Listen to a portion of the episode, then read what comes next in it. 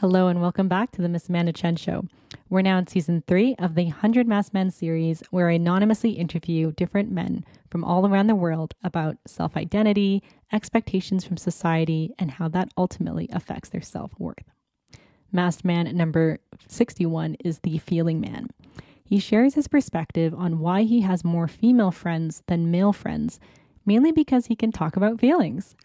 We get into the idea of competitiveness as a form of camaraderie among men and the confusion of what the role of men might be when interacting with women.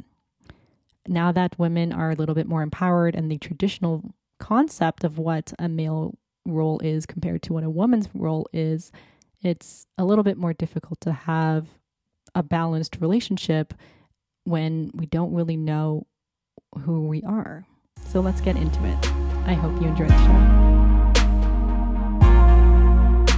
Yeah, I was born in Kent in the UK, and my relationship with my parents. Well, my mum was a single mum for, um, so I didn't have uh, a father figure until I was about six. Um, and it's kind of really cool getting seeing your parents getting married, uh, being at their wedding.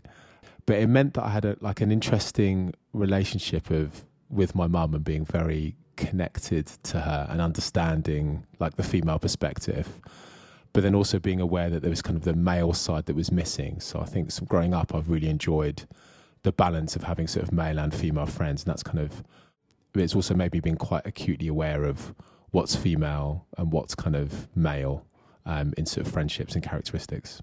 Hmm. Okay, so you saw your parents get married at six years old. So was that a new father or not a biological one, right? Yeah, exactly. So my mum's my biological mum, and my dad's like my stepdad, if you like. So, what was your relationship like with your stepdad, and what was your relationship like with your biological dad? I felt, I feel very connected to them. I think that my mum, I can really see the similarities. Like she's sort of open, friendly, quite emotional in a positive way. Like she feels things and she shows them. There's a directness in that that I really connect to, and that I, I can feel those sort of feminine characteristics, if you like. I think that's fair. You know, we all have male and female characteristics, and I really connect to both of them in me.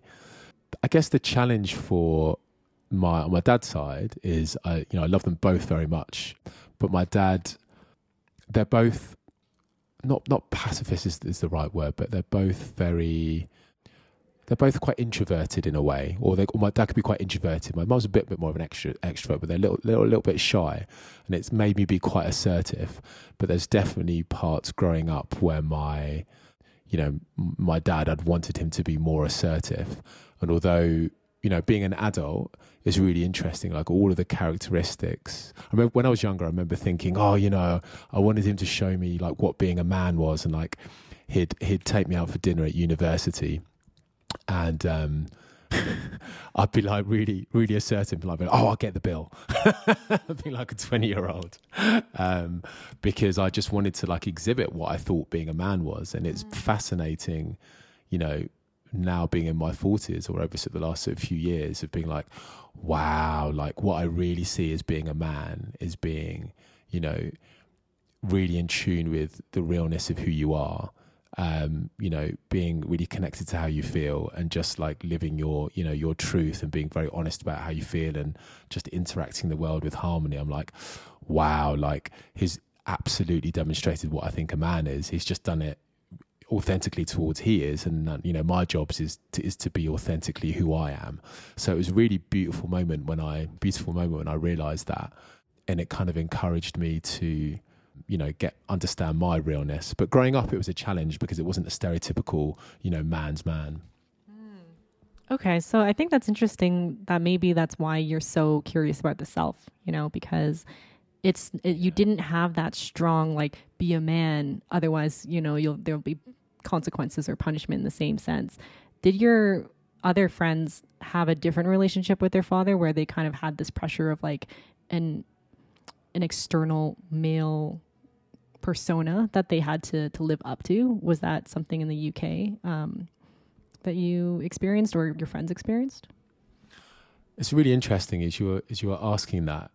It made me realize that you don't really know the relationship that your friends have with your parents. Like you just, well, as a man, especially, you just there's so much you don't talk about, mm-hmm. or you know, within my generation or sort of group of friends, it's something that we've we've built in, you know. And I've had I've had some four of my best friends um, are male and female that are married, so you know, I've had actually best friends with both guys, and they married women who became best friends. I was like, wow, you're incredible. And we have very open conversations about things like this. And the, the girl, the girl, the girl, one of the, the, the wives of my best friend was, thank you so much for help. Um, uh, opening up my partner to to you know connecting with who he is emotionally, and I guess that's the side that I was very in tune with from you know being with my mum and having that kind of relationship. But it's it's been as a group of friends that I've got now in in London, we're very open, and it's been a very wonderful process transitioning from our twenties to being very what we perceived as being male, like chasing women, very alpha male, very competitive, to now still being like the same people, but like the competitiveness is gone. It's like so much more realness and so much more supporting in um, who we are, and then seeing some of the guys that were so competitive, and just seeing them as, you know, fathers and open-hearted, and meeting up with each other and saying things like, "Yeah, yeah, I had a really shit week this week," or "Work's really challenging at the moment. I'm really worried. I might need to take a loan for the business," and like, you know, or like, you know, I got passed over for a promotion. This is someone that works in the city who's would never admit stuff like that. Like, it's been a really wonderful process. It's over the last 10 years, but it's so palatable to see that change. It's been wonderful. But I think younger than that, in the 20s, you don't, you don't really have any context, or at least I didn't, about what people's relationships were with their parents. It's just kind of now looking back and guessing what, what that was. That's really interesting that you you don't ask, right? And I don't know, did you end up going to their houses and just kind of like witnessing their relationships uh, as as children growing up at all, or or no? yeah, yeah, definitely. We did. Um, I mean, it's interesting. When one of my best friends at the time, his parents ended up splitting up, and you could see kind of like the fire in the relationship. And but I don't know, but like the, the particular person I'm thinking of, his his his dad was very creative and ran like some theatre schools, and he was really inspiring. And I guess from not knowing my biological dad, and you know my my biological mum was white, and my stepdad was white, um, not knowing my real dad, and you know, there's some identity that plays into that. But I guess I've been very acutely aware of kind of understanding what being male is, what not being white is, and it, kind of plays into a similar conversation about understanding what a man is. Or I guess you know, really, it's it's, it's male, female. It's, I guess you can sum up as you know the real thought being like you know just our place in the world. You know, it's it's gender's part of it, but there's lots of narratives that feed into it you know, it's, it's gender, it's, it's race, it's identity, it's how you feel comfortable in yourself, and gender is just a, another really important lens to to just discover who you are, you know, and, and what the stories are around race and how you, uh, sorry, around race and gender and identity and what makes you you. Mm-hmm. I, I like that you said that there was a big competitive aspect with um, with your male colleagues. So I'm assuming that you didn't have that kind of competitive edge with your female friends. So were there topics that you felt more comfortable or less comfortable talking about one gender with one gender versus another? So yes. Um, I kind of remember it as being, or maybe even now to some extent, but less, much more muted. Feelings. you know, it, it's always been uh, looking back on it. Looking back on it, it was just a relief for me to be able to talk about exactly how I felt. And it was just so much easier to do that with women. I can remember maybe like 11, 12 having, you know, and in my teenage years, like uh, having a group of uh, girls that I really connected to that were just, it was just, you know, they're just mature. It's just really honest, easy to speak about how you felt. And I felt very seen and they felt very seen. And that was like easy. And it was like a need that I had that was met. Whereas there was also this kind of masculine side in me that that wasn't met in that group of friends, and you know they just wouldn't have a clue how to talk about how they felt.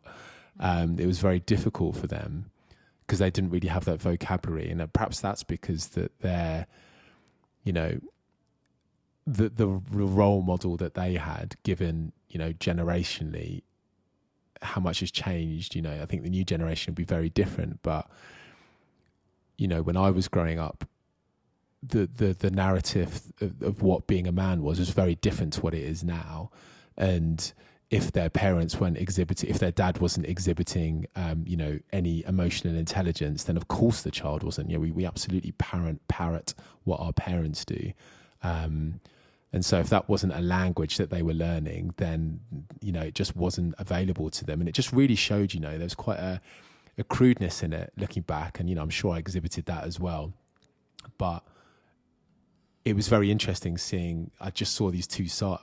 Two now I see those two sides about needing that connection with emotion, and then also needing that connection of being like boisterous and a man, and having you know fights and or like play fights and just the physicality of just being a man having testosterone and being you know in your teenage years and having massive growth spurts it's like a it's a very visceral physical thing you know growing up you know as much as for women as for men, it's just exhibits it, it, it, the expression is just different because of our biology. But I think you've got to connect to that, you know, hormonally as a man and a woman, and you, you just see that grow. You see that play out in different ways as we grow up, don't we? Mm-hmm. Um, so I want to come back to that um, idea of competition. So with when you talk about the masculine energy of like competing or needing to accomplish something or to kind of show yourself in, in a certain way. Um, and that's just hormonal or, or whatever that um, that we are brought up to be, whether that's environment or not. What I've noticed is with with men there's a competitive edge because you want to figure out the pecking order. You need to decide like who's the who's the top dog, who's the second dog, and the third and the fourth. You don't have that need with women because women are taking the submissive role kind of voluntarily in a, in a sense just because they just don't you're just different genders so you don't actually need to compete right so it's just apples and oranges literally versus you know which apple tastes better than the other apple but how come i mean this is just my personal experience when i engage in romantic scenarios with a man the competitiveness comes after the fact so after we've kind of maybe decided what our roles are in terms of uh, on a physical level, you know, who who's kind of you know more assertive and who is more submissive, you know, in the bedroom maybe. But once we get to real life and we talk about career and achievements and our own self improvement and our relationships, suddenly there's like a new competitive aspect that I've experienced, and that's usually when I have a falling out with with a lot of men in my life. So has that been something that's happened to you or other men in your life? Um, are you able to relate to that in terms of like why you suddenly get competitive with women after you've um, been more intimate with them? So I feel like there are many layers to that. I think that I, I agree that men are very competitive, um, but I also think that women are competitive as well um, between each other. It just plays out in a different way. Whereas men, it might be, or I'd say that the default would be physical, whereas women it's emotional you know and it can be can come across in quite tribal or being bitchiness or um, not letting someone fit in because they don't have you know the right outfit or clothes or opinion or trying to think about back to you know stories of or experience I'd have with with sort of female friends or I don't know I, I think it's quite emotional whereas men it plays out more physically um, it, I've got a, it reminds me of a story actually. An ex girlfriend. We were we were out socially and with one of her girlfriends. I met her after work, and we were at a bar, and her girlfriend bought or like introduced like a new guy and we so the two so i met this new guy for the first time and we were kind of talking and it was a friday evening so it's a bit kind of banter and we're kind of talking and sort of joking around and the girls are pissing themselves laughing and like uh, and after we'd sort of been like talking and joking around with each other trying to like make each other out I said, What is it to my girlfriend? She's like, It's hilarious. You're literally like animals prowling around each other trying to feel, figure out who the alpha was. and I was like, Wow, yeah, it's so true. It's so true. And, um, you know, you know, we were literally walking around each other like lions in a pack, like trying to make each other out, like who's the funniest, who's the better looking, where do we stand? And like I had no desire to be consciously to be like to be better than him because I had a girlfriend. But it's just this, you know, it, it, it comes down to the fact that we are animals, you know, and you know our, our, our job in society as and as individuals is just to evolve. And that means learning how to harness harness our animal nature and and and balance it with like social decorum or with emotional intelligence so that we can operate in society. And we're not i don't know murdering raping pillaging stealing you know stuff that we learn from you know while while we're not actually just monkeys but you know at the, at the same time there's a there's a phys, you know there's a physical animal side to us you know that we're trying to balance and that plays into something else that I think you said about saying the bedroom or when it's a romantic relationship between partners I remember reading something really interesting that I hadn't thought about before. And it's like, you know, if you think about the act of sex, it's like a penis and a vagina. You know, like there's a very, there's like a, a taking that that's happening, like the woman receives the man. And I think that, you know, biologically, that's uh, it, it, it, it's naive if you don't acknowledge that, and it's it's by no means to say that a man has to be dominant at all. You know, I've been in relationships where and you know we, we, in partners where i think it's healthy if that shifts you know.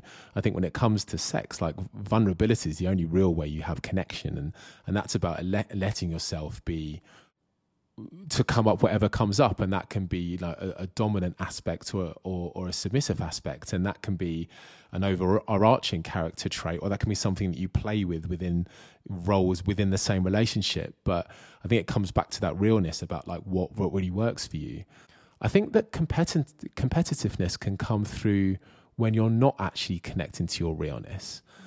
And I also think that it's connected a lot. For, you know, I can only really speak as I can. I can only speak as a man, and only from my experience. But I, I do wonder whether a lot of competitiveness plays into the fact that like men don't really know what their role is now. And again, I'm speaking through the lens of someone who's in their in his 40s and you know, I don't necessarily feel like this, but I'm aware from having conversations, not maybe my my friends, but like friends of friends of friends, like the slightly wider circle because I feel like I'm lucky and a lot of my friends have been very connected and done a lot of work to kind of get there.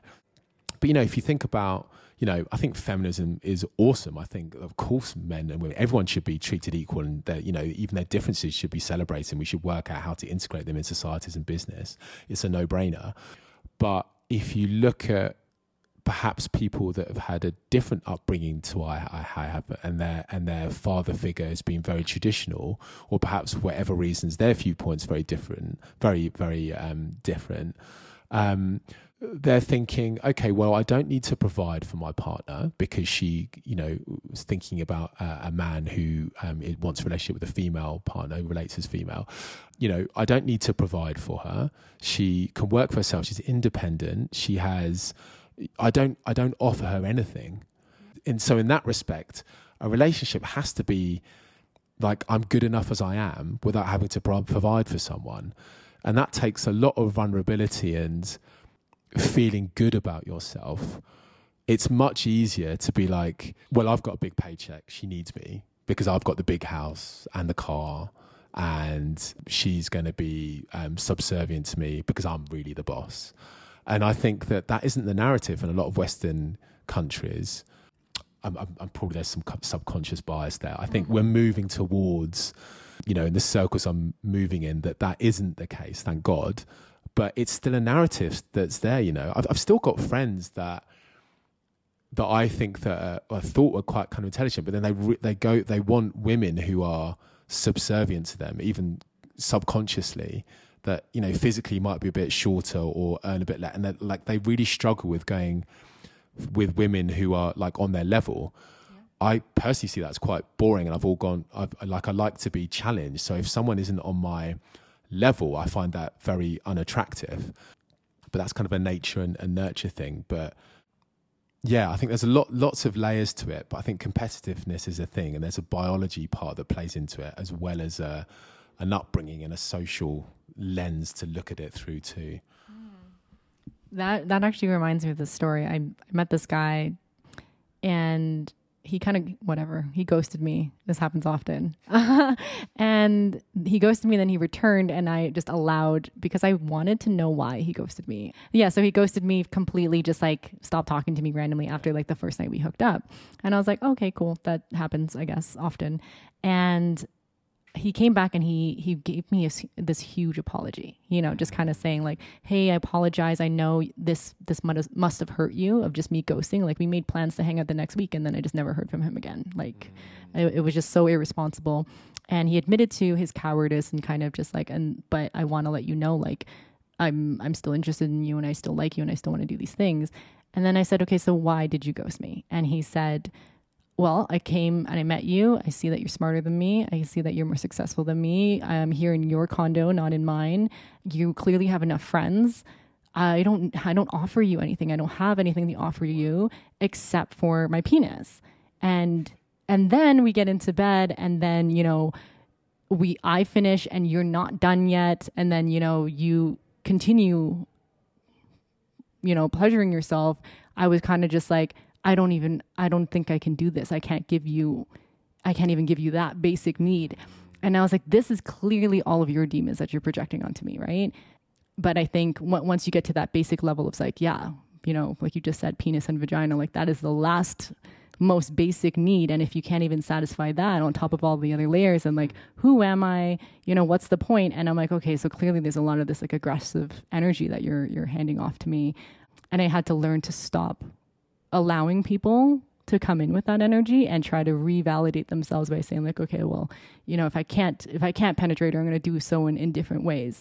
And i think um, there's a lot of duality with the same concept with women you know? If if they get rejected on an emotional level it might not be in a sexual level um, they equally come back with that kind of aggressive and i don't know if it's competitive to say but it is again back to like your own reflection of who you think you are and what you offer to someone else, right? You know, I would say that although the experience was, you know, and I think we've all experienced, we've all experienced, or many, I've experienced people ghosting. It's like what? But I would say that it might have been. I think it's how you frame it, right? Because it might be the experience that you have. I don't. I don't think it's uh, the way that he approached. I think it was very honest you know, and it might have been aggressive. I mean, I don't know, like it's aggressive energy, but it was exhibited in ghosting, and that's a much more positive outlook than a lot of other things. You know, if you think about the extremes, it could be abusive behavior, it could be um, extreme arrogance, it could be like trying to make emotionally, um, I don't know, like emotional abuse, but making you feel really small, or like pointing out things that are negative about you around a dinner table. Like, there's lots of layers to it. So I think actually it's kind of like a, it's just a shit neutral or like a negative, you know, when you think about the extremes that could go and the fact that you miss it, I think that's actually quite mature, even though the experience is like a horrible one, horrible one to feel. So it made me think of um, a friend's theory when in our, in our 20s, um, one of my best friends, and he said, men use emotion to get sex and women use sex to get emotion. Mm.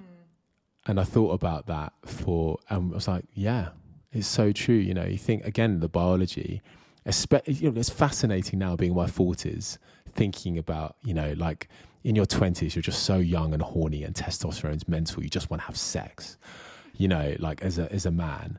And women are kind of like, mm, but in their 30s, women just want to have sex and um, you know, and and you know, it's very often why thirty-year-old women are, are, are, getting involved with twenty-year-old men. You know, it might not be talked about that much, but it happens a lot, and it's because there's a really nice balance in like they're both horny, and um, it, it's it's really interesting. But the whole balance of like what your real, you know, that's fine in biology and it's great. But if you think about the psychology behind, you know, in when you're younger, like men wanting sex and like, oh, you know, I love you, you're wonderful, I'm going to take you on a date, like consciously or subconsciously, like you're you're, you're kind of in a selfish way, you want to have sex, and so you you kind of pull the levers if you're not like that awake to yourself that get you what you want, and I think it is part of its animal and trying to trying to. I mean, it's selfish, and I think, but women do uh, experience women doing the same about you know sleeping with people because actually they want emotion, but they, you know, they, they, don't quite know how to tap into that honesty about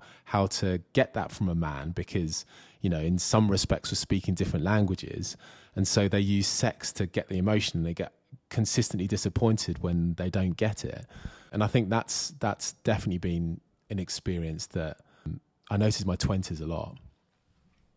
I I like that. I like that um, analogy of using emotion to get sex and using sex to get emotion, and whatever it is, you're using something that is not authentic in order to get something else, right? Like, so how have your relationships changed if you were going to go from emotion to get emotion or to lead with sex to get sex? yeah, still work in progress. I think, I mean, it's really interesting, you know, like I feel in a good place now. Like I like, I think it, it really comes back to realness, but it's really hard to tap into your realness because we're all, you know, great PR machines, even without realizing it. You know, the words we speak, I'm just thinking about it very consciously when I'm speaking into a microphone, thinking about, God, how much am I PRing myself? You know, even though it's anonymous. I think that what I've realized is that it's just to be honest, right? And it's fine just to want sex. That's okay. Like personally, I know that I'm, you know, ready for intimacy, but the type of relationship I want, like, doesn't happen. You know, you don't find that girl around every corner or every bar or every coffee shop. And that, you know, you just need to be patient. But at the same time, there's nothing wrong with having sex if you approach it in like an open, honest, vulnerable way. Like it, it it's hard sometimes because it's, I don't know, for me, like, it's much easier to play a role and to have an adventure and to, you know being a bit of a party. And that's fun but it doesn't quite give me what i really need. So i'm kind of learning you know to, I've, I've kind of learned to you know you can still have fun and have i don't know have, you have you can have like an amazing one night stand and be really connected and honest and fun and vulnerable if you want to be or play a role and it just be awesome because you're connected. And then you can have another one night stand which is, um, as a friend calls it, is basically mutual masturbation, where you're not connected at all. You kind of think you want something, but it's not actually giving you what you need.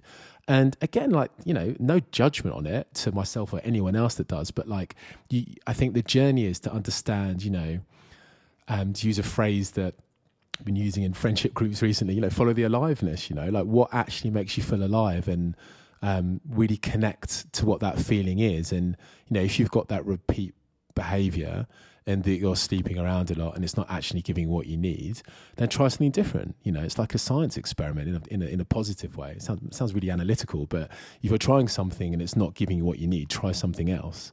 You know, I think that's a really healthy way to look at life. You know, if you if you're really depressed with, with, with you know smoking a lot, drinking, or, or, you know taking substances, then we'll just try what not doing that feels like, or you know if something feels difficult not to do, what's the energy behind that, or if something's triggering, like what's the energy? Why is something? Why is something triggering? What's behind that?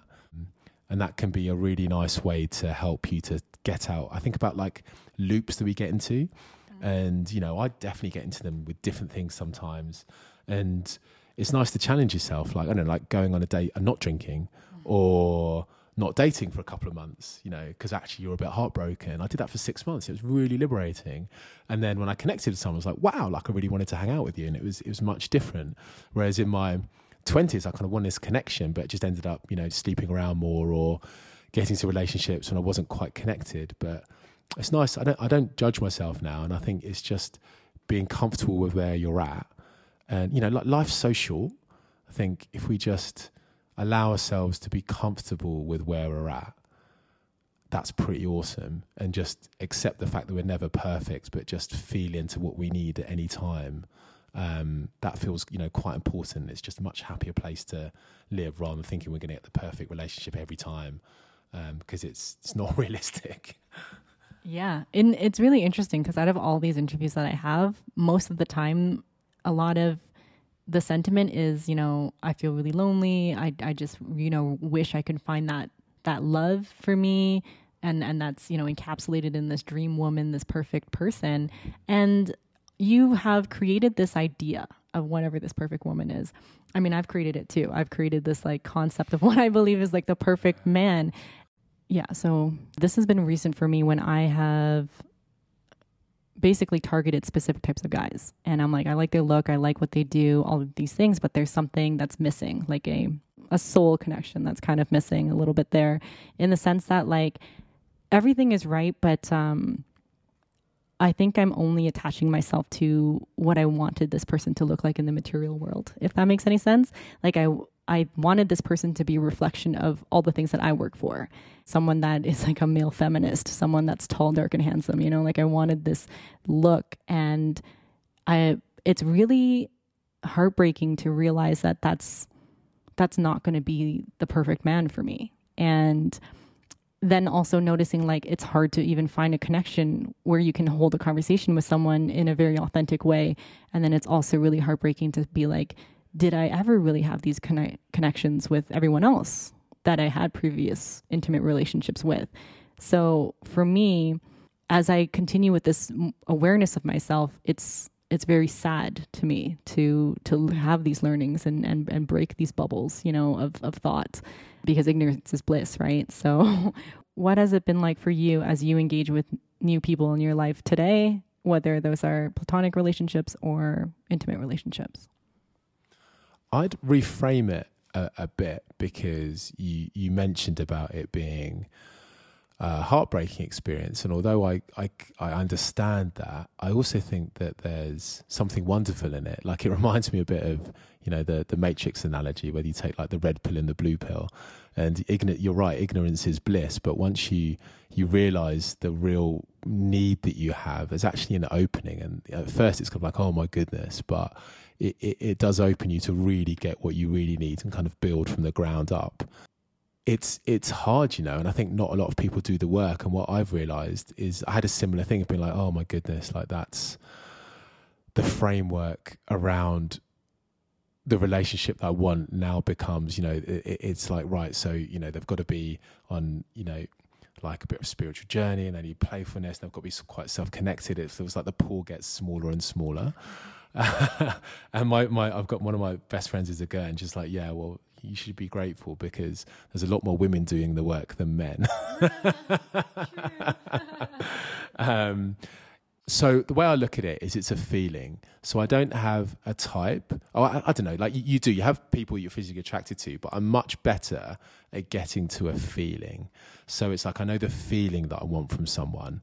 Someone said some. Someone said something really lovely to me about meeting the right partner is like you've known them forever, or like it's a coming home feeling, and that's lovely. Like you meet some people, and it's just so effortless, so quickly and it doesn't mean there's not a spark of energy or uncertainty, but there's a sense of like, wow, like, I mean, we've all, if we're lucky, we've experienced it. There's like a realness, and it's like, wow, that's really compelling.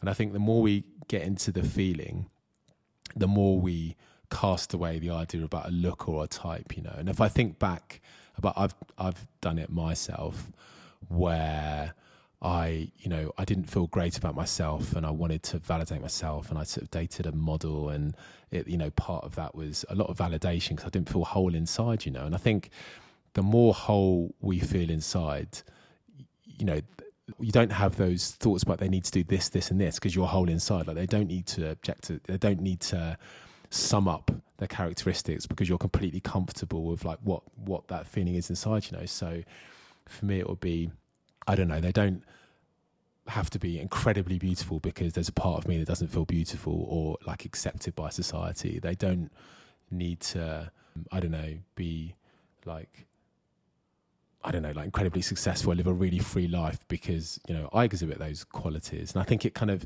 although there can be things that you enjoy and they're kind of like needs, you, are not looking for someone else to, to fill you um, or to fulfill you. There's a, there's a really great article yeah, Alain de Botton, and it's a New York Times article. It's the best, most read article ever, or like in the you know, in in the year for uh, New York Times, and it was why you will marry the wrong partner.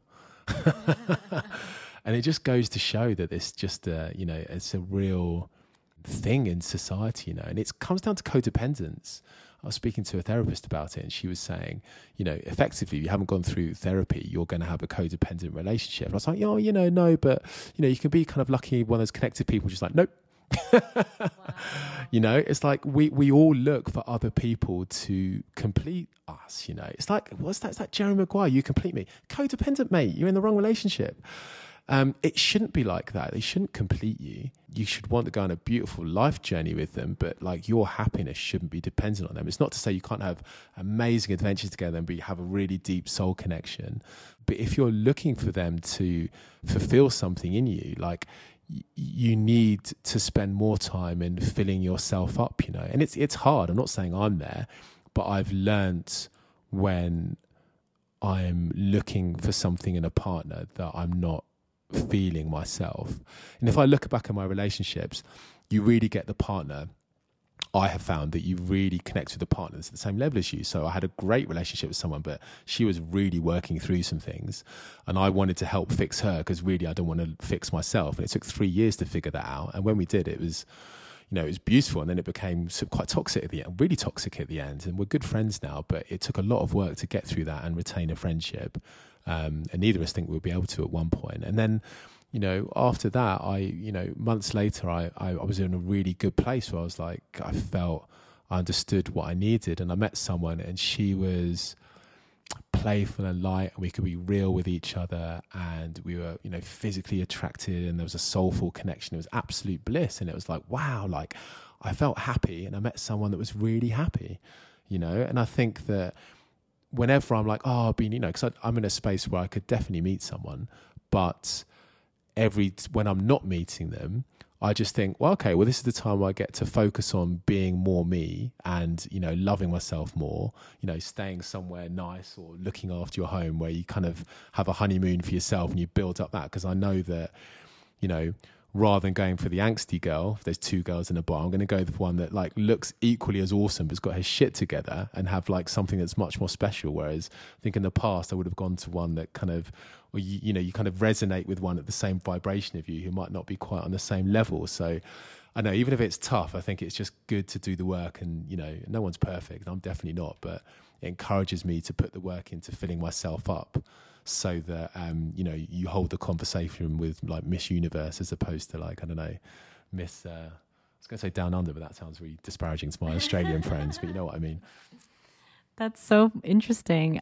What is what is that type of self care for you? Because I think that is something that I would assume in society is a hard thing for men to wrap their head around. It's a lot easier for women to because you know there's beauty treatments, there's you know you can watch rom coms forever, you know you could do whatever kind of self love things as a way to decompress, you know. Mm. But what is what is that in a in a male perspective that doesn't sound you know weak or girly or you know non masculine in any sense?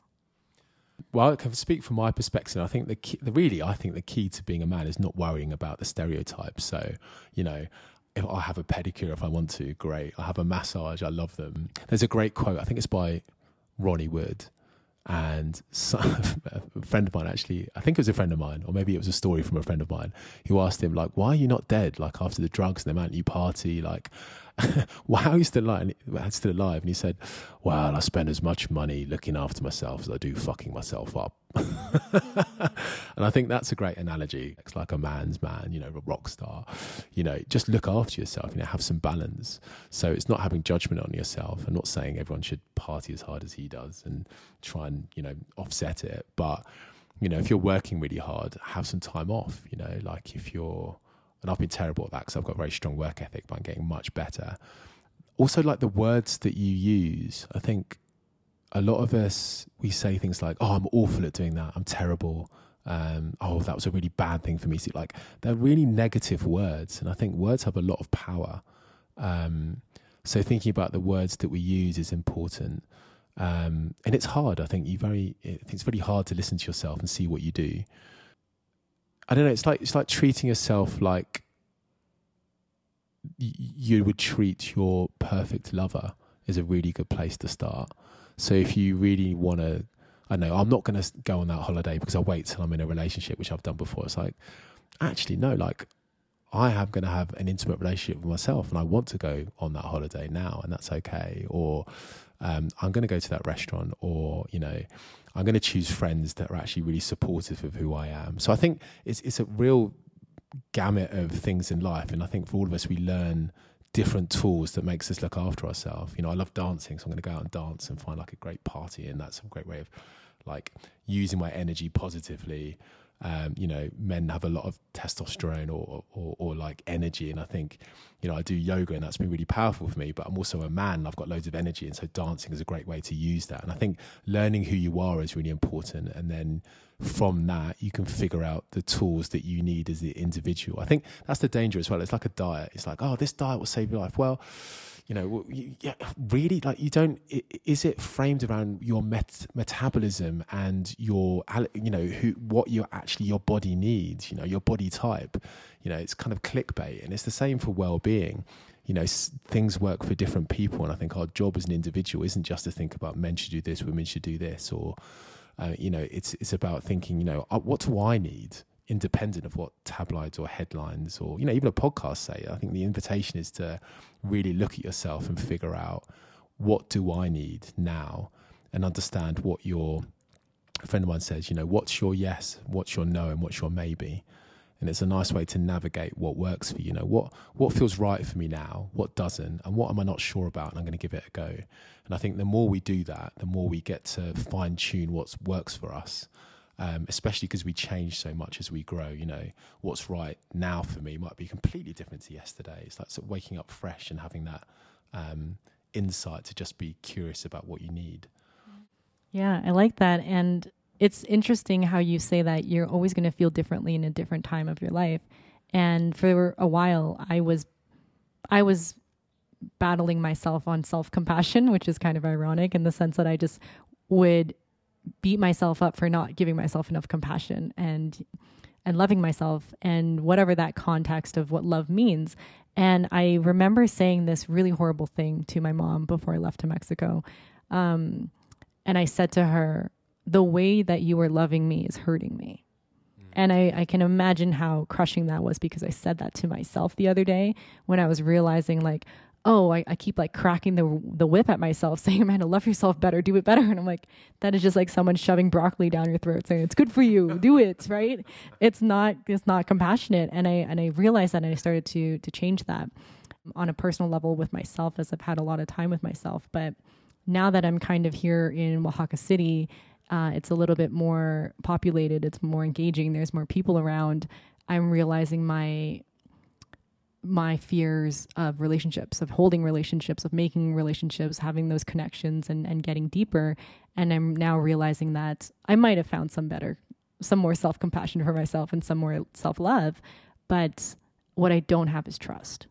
And if if I can't trust other people for whatever aspect, I might not trust them, I might not trust their word, that must mean that I don't trust my word on a lot of things. So if I can't even trust like any decision that I make, how do I know that other people have have good intentions either? And like you're saying now, where it's like, you know, what's the best decision for you? And I think that's something that I'm trying to start to create this relationship with myself. So now that you're here in Oaxaca, you know, I know you've been in Mazunte for a bit as well. Throughout your journey here and living in Mexico, what have have you been going through in your journey um, both for yourself and then also in, in a relationship standpoint? So I think about um, like evolution, like like kind of growing as a person as being like one of the greatest things that you can do. You don't want to like um, blindly jump off a cliff because that's healthy because it puts yourself in risk. But at the same time, you just you you don't want to like strap yourself into a seat and never and never move. And the, the goal is to just to lean into the discomfort, right? Uh, or just like just lean into the uncertainty as a way to just just test the you know test the water, just to test how you feel. So if if it if it's trust, you know, just just try it a little bit and see how it feels, and just try and do it more in different ways. Or um, I think for me, I've been thinking it more about like what's external, what's internal, mm-hmm. and I think in the past I thought a lot about you know what other people could give me and what they're not giving me, whereas now I'm thinking about what is it in myself that I need to to grow, and I think uh, to be honest, it just all comes back to self love, you know. And I feel in a good place, but um, since being here, I feel like I've doubled down on loving myself, and there's a few different reasons for that. Um, it's it's partly from realizing I had my work ethic in London was really intense, and that being able to actually love myself more by giving myself some headspace was a way that allowed to free myself up and to get more play in my life because I was working and I had great friendships, but I didn't really have any space for me. So it's been a real journey of learning how I need to love myself. I think that's been the thing. It's not been the thing's been very clear to me. It's about loving myself because I see that as the unlock to everything, like partnerships, happiness, play, success, and whatever. You know, I, I deem success as being, you know, feeling, you know, joyful and having building the resilience to be able to manage difficult situations. You know, it's not about happiness all the time because that's unsustainable, but it's about being able to manage and deal with things when they're really difficult and sort of let them go as well as things when they're amazing and let them go because it's you know you can't cling on to those emotions and i think if you fill yourself up and you're feeling whole then you'll put yourself in a position to do that so and, and in order to do that i think it's sort of knowing yourself and loving yourself and just sort of building up that resilience you know and anything that you're or that i've been struggling with just sort of lean into it so if you know it's been easier to me in the past to have like um, I don't know like a carefree party uh, like sort of partner and um, like a shorter relationship because it's you know I'm putting a barrier up. Then what does it feel like if I you know go for the person that might be a bit harder work but might be a bit more rewarding and you know just sort of look out for that type of partnership. And it might mean that I'm not you know having as much sex but it might mean that I'm actually you know giving myself what I need and keeping that energy inside so that I've got the right energy when I kind of meet someone that actually I can potentially go a bit deeper with and get a bit more of a rewarding thing from. And I think you know the discomfort is a bit less sexual gratification but the you know which is discomfort and some you know because you're not submitting to your senses but then the the you know as much not to say completely um, but but then you know the positive is that you know you're you're you know you're expanding your ability to to live you know and being able to manage dealing with stuff that's difficult about like oh okay like that would have been kind of interesting but i know it wouldn't quite give me what i needed. But you know you're the more you're able to sit with yourself at the difficult things it's a scale isn't it? Like if you it's like um, antidepressants. If um, you mute the negative side you mute the amount you can feel positive.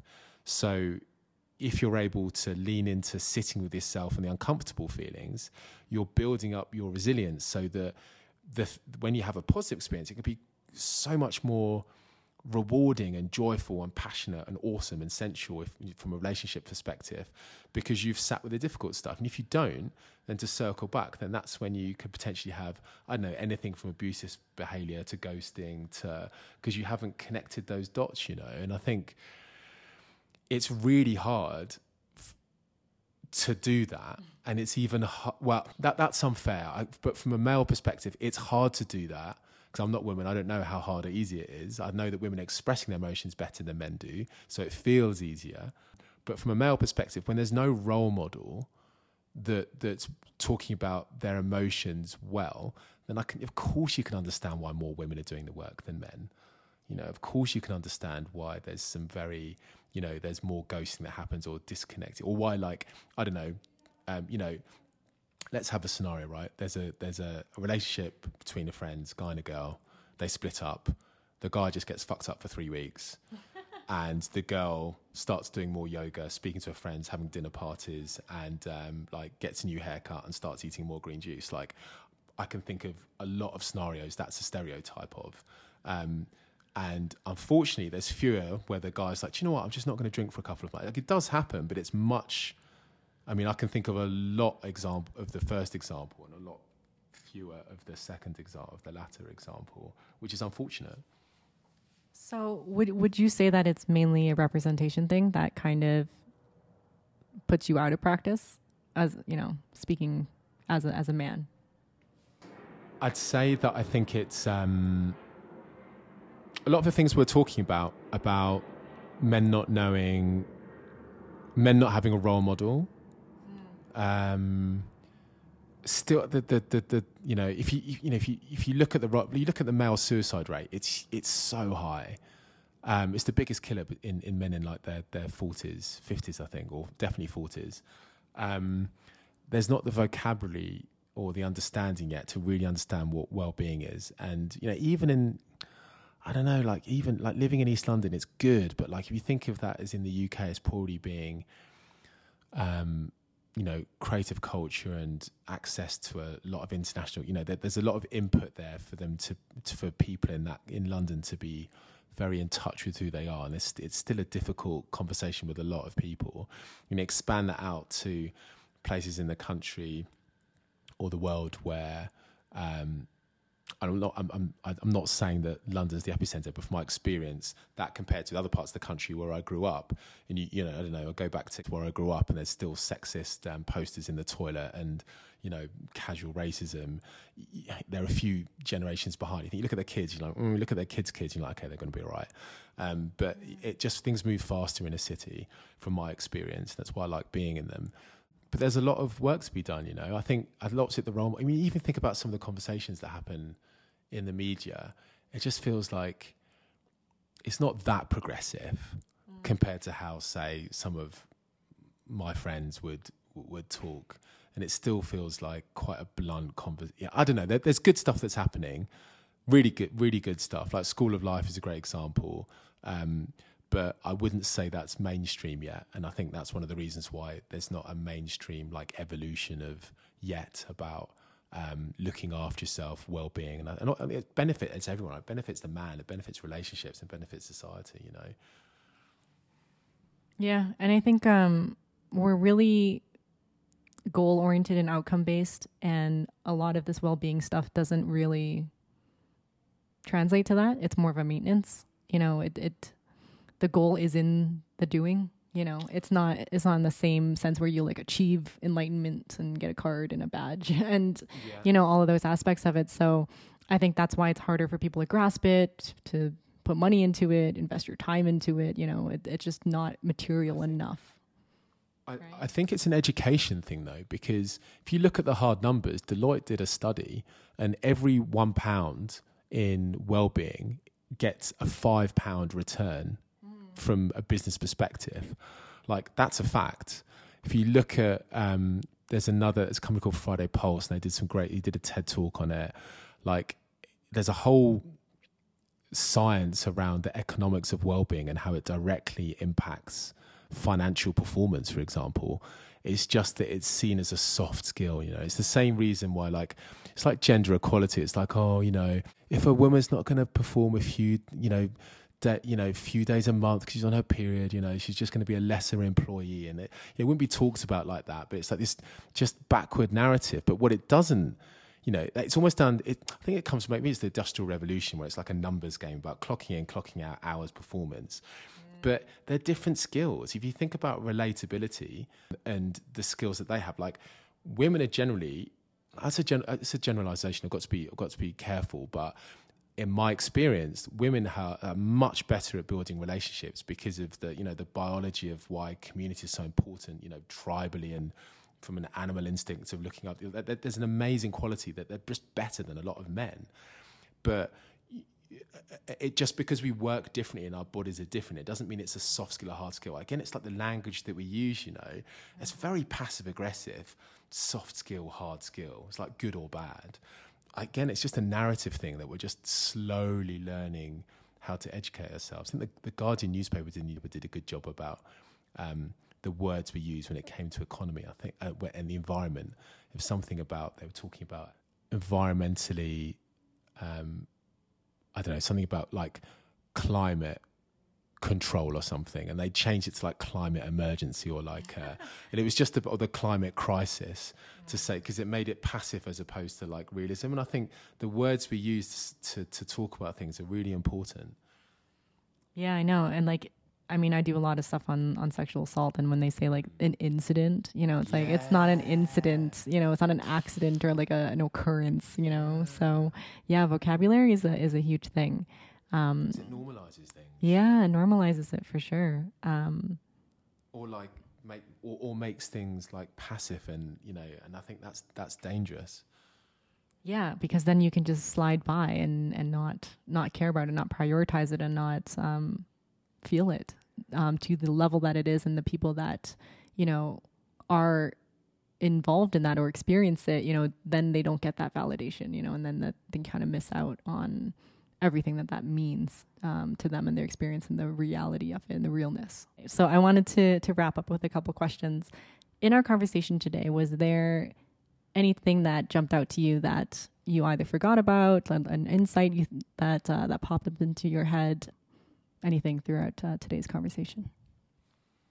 I really enjoyed it. I think my overarching thought is it's it's a really fascinating conversation to think about gender and the interaction of how we operate. But I think that the what what is becoming increasingly clear to me is it's about less about the labels about gender and more about like who you know figuring out who you are and trying to understand that and being less governed by what other people think and more governed by what you understand you really need and that takes a bit of a process of self-love because you've got to let go of like all the external validation what you should be what a man should be what i should do in this social context the more about who am you know who am i? Like what do i really need to do? How do i operate in the world in a way that's wholehearted and live in harmony with other people in a way that's like joyful and playful and fun and like really authentically me?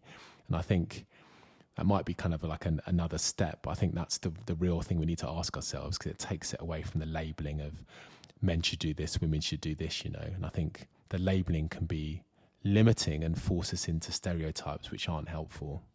Yeah, absolutely. And my last question to you is out of all the topics that we spoke about today, what jumped out to you that you would like to invite another man to speak on about further in another episode on the show? Oh, good question. Um, I think I'm interested in other men's opinion about what they think their role is. Yeah, I think it's a really interesting discussion. I think for me, it comes back to just understanding who you are. But I'm, you know, as an individual, but I'm, I'm interested in the men, other men's narrative of like how they see their role in society. I'm very interested in the idea of what the role of men is and whether that confusion is a factor in the search of self identity. What are your thoughts? And to unpack the idea of male to male competitiveness, the next episode shows another perspective on what that male allyship dance is like. Make sure to subscribe, and if you'd like to be on the show or know someone with a unique perspective, slide into my DMs at Miss Amanda Chen on Instagram and I'll see you next Wednesday with more episodes of The Hundred Masked Men.